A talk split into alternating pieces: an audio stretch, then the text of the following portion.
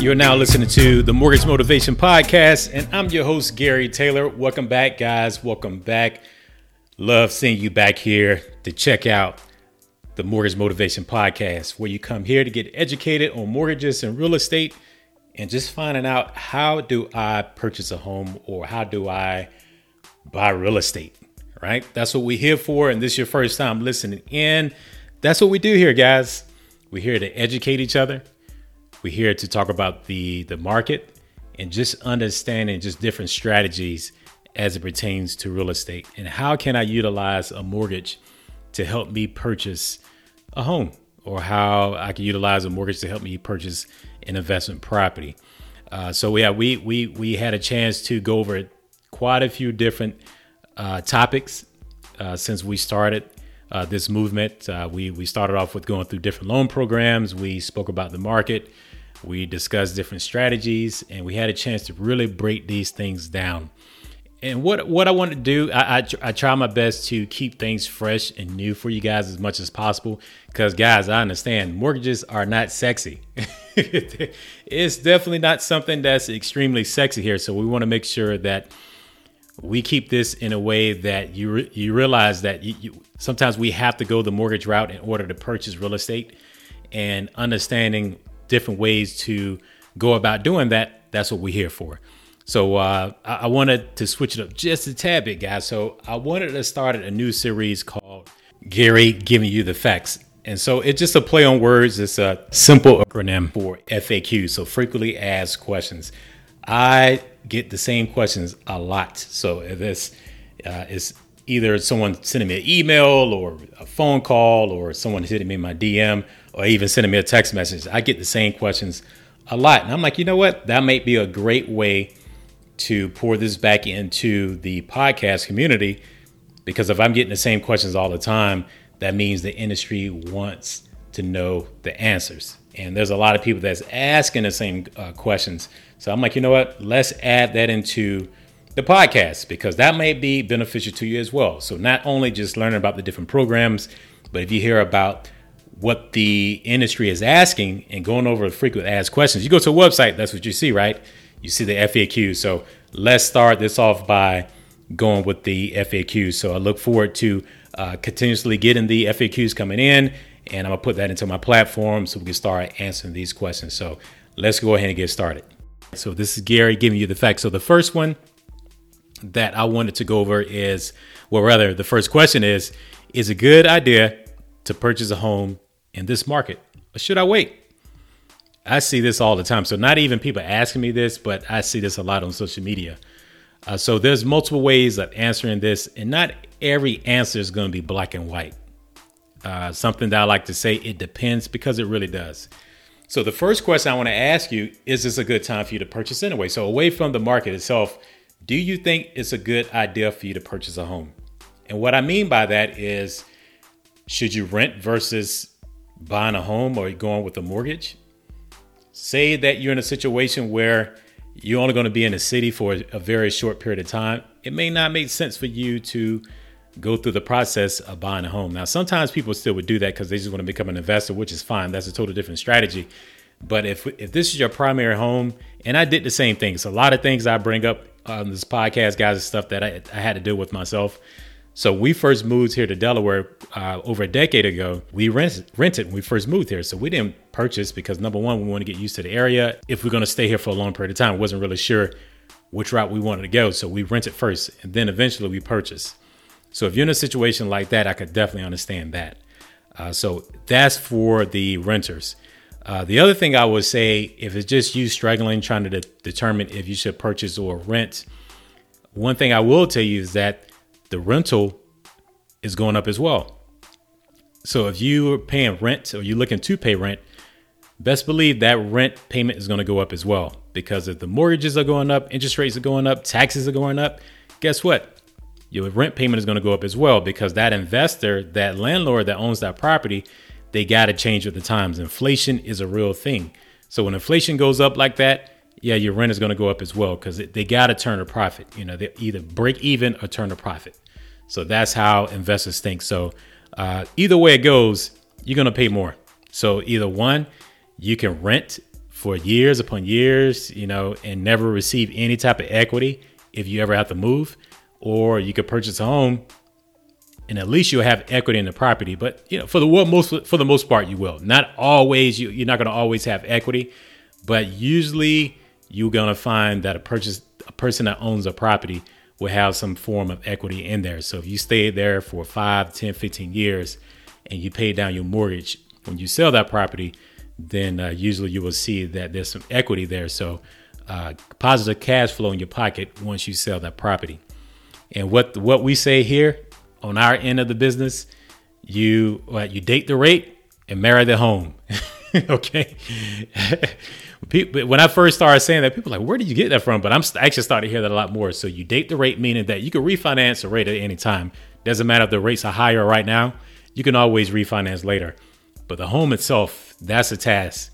So if you could get into the home with the higher rates, you could uh, eventually refinance that property later on and go into a lower rate, or you could do a cash out, do debt consolidation. You have options. Okay. So that's how I want to answer that. All right. So the second question is it smart to refinance with the rates being higher than it has been the last year? Another loaded question. And I'm going to say this as well. It depends. Anytime I'm looking to refinance someone, I'm looking for a good reason why the refinance would make sense. Okay, what is the benefit? What is the net tangible benefit here?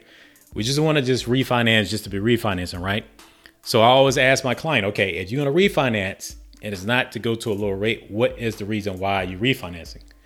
So if you're in a situation where you owe a lot of debt, so you have a lot of credit cards, revolving credit, uh, installment loans that you want to consolidate, it may make sense. So you have to do it like this.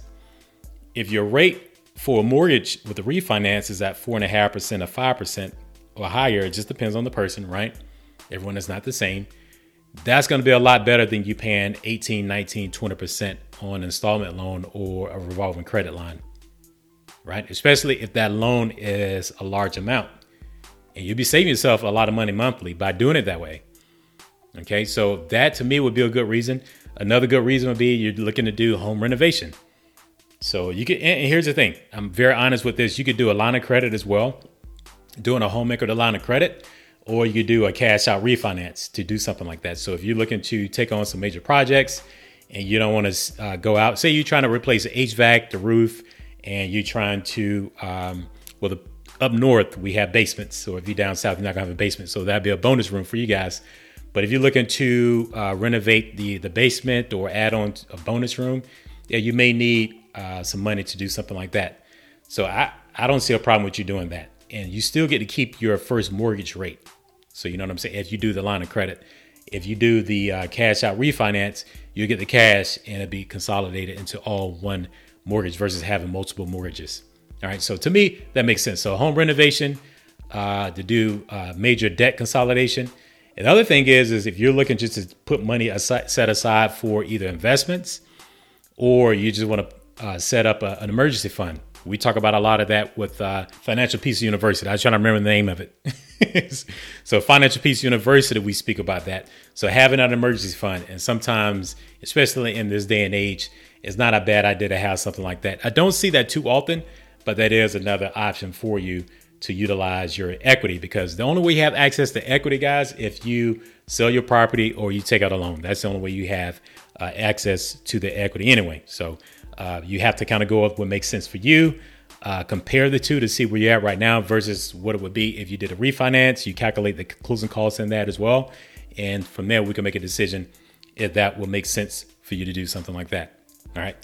So moving along. So, uh, next question uh, Gary, can we ask for seller's assistance in this new market? I'm starting to get this quite a bit, and not even through, from clients, but from agents as well and that's that's kind of on a real estate side, to be honest. Not so much of a, lender question. That's if the do you think the agent will feel comfortable asking for seller's assistance? Now, the market has definitely transitioned in the last uh, two months, so you're starting to see people asking for seller's assistance again. And if you never heard of seller's assistance, I know we spoke about that on another episode, but seller's assistant is basically requesting that the seller help you pay for some of your closing costs. So that could be in a percentage form. So request 1%, 2%, 3%, and they'll give that back to you at settlement. Or you could ask, request a dollar amount to uh, help you out with your closing costs. So for an example, uh, you buying a home and your closing cost is 10 grand, but you only have $5,000 saved. You can request the seller to give you $5,000 to help you out with your closing costs. So you're not, you don't, you're not obli- obligated to bring all of your money to settlement. Uh, you have your seller to help you out. All right. So that's an easy uh, scenario. But it just depends. If so, you have a seller that's getting a lot of uh, requests or a lot of offers coming in, they may not want to pay out seller's assistance. So anytime you do that, you take a chance of not going under contract because the seller does have options. Now in this new market, you don't have as many, you don't have as many uh, clients out there looking to put an offer on a property. Not saying there's not a lot. There still is. It's not as much as it used to be, in theory. Uh, so you can if you need it. And that's one thing I always say. So if you need the seller's assist- assistance, you got to ask for it. Because if you don't have enough money to close your loan, it doesn't matter what home you get on the contract, you're not going to be able to close.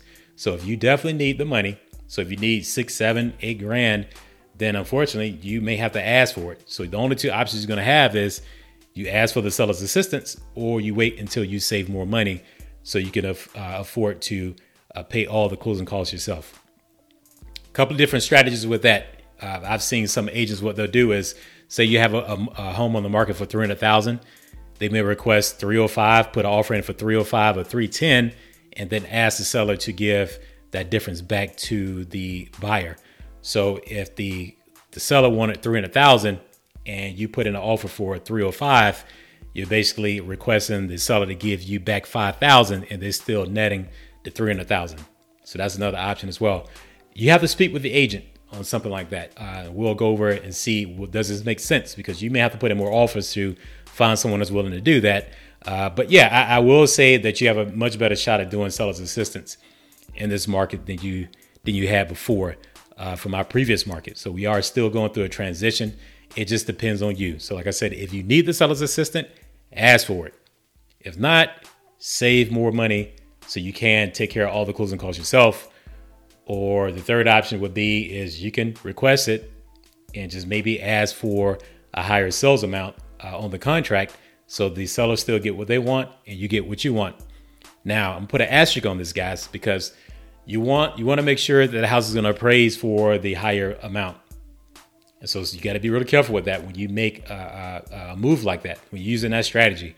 So say the house comes in at a lower amount and you're not going to be able to get your 305. Say it came in at uh, 300,000 or 295. The chances of you getting that difference is going to be slim to none because the seller is now taking a loss, and so them being able to give you that additional money may not may not be an option for you. So that's the only thing about uh, doing something like that. All right, so uh, just take kind of take that in. And if you have any more questions about that, and say that you're one of my clients right now that's looking to purchase a house and looking to utilize the seller's assistance, then that may be something that we need to discuss and see if that makes sense for you to do something like that. All right. So I just wanted to start off with three questions today, guys, and just allow you to marinate that. So we're going to be doing this quite a bit because, like I said, I get a lot of the same questions all the time, and as you know, I like I like spitting the facts, guys. I like spitting the facts. So that session there is uh, just the, the FAQs, and just want to make sure that I'll go over questions that I hear all the time. So, like I said, um, oh, and uh, one other thing I want to tell you if you're a realtor or you're a builder or in any capacity uh, in real estate and you do have questions yourself, make sure you send that in to me and I'll make sure I throw that on the show. And I also give you a shout out as I do that. But uh, if you have any other questions, feel free to reach out to me. And like I said, as always, if uh, you have any friends, family, uh, co-workers that's looking to purchase a home or looking to refinance, make sure you send them this podcast and give them my information and let them know that you sent me. All right, guys, have, have, have enjoy the rest of your weekend, and I might talk to you later. Peace.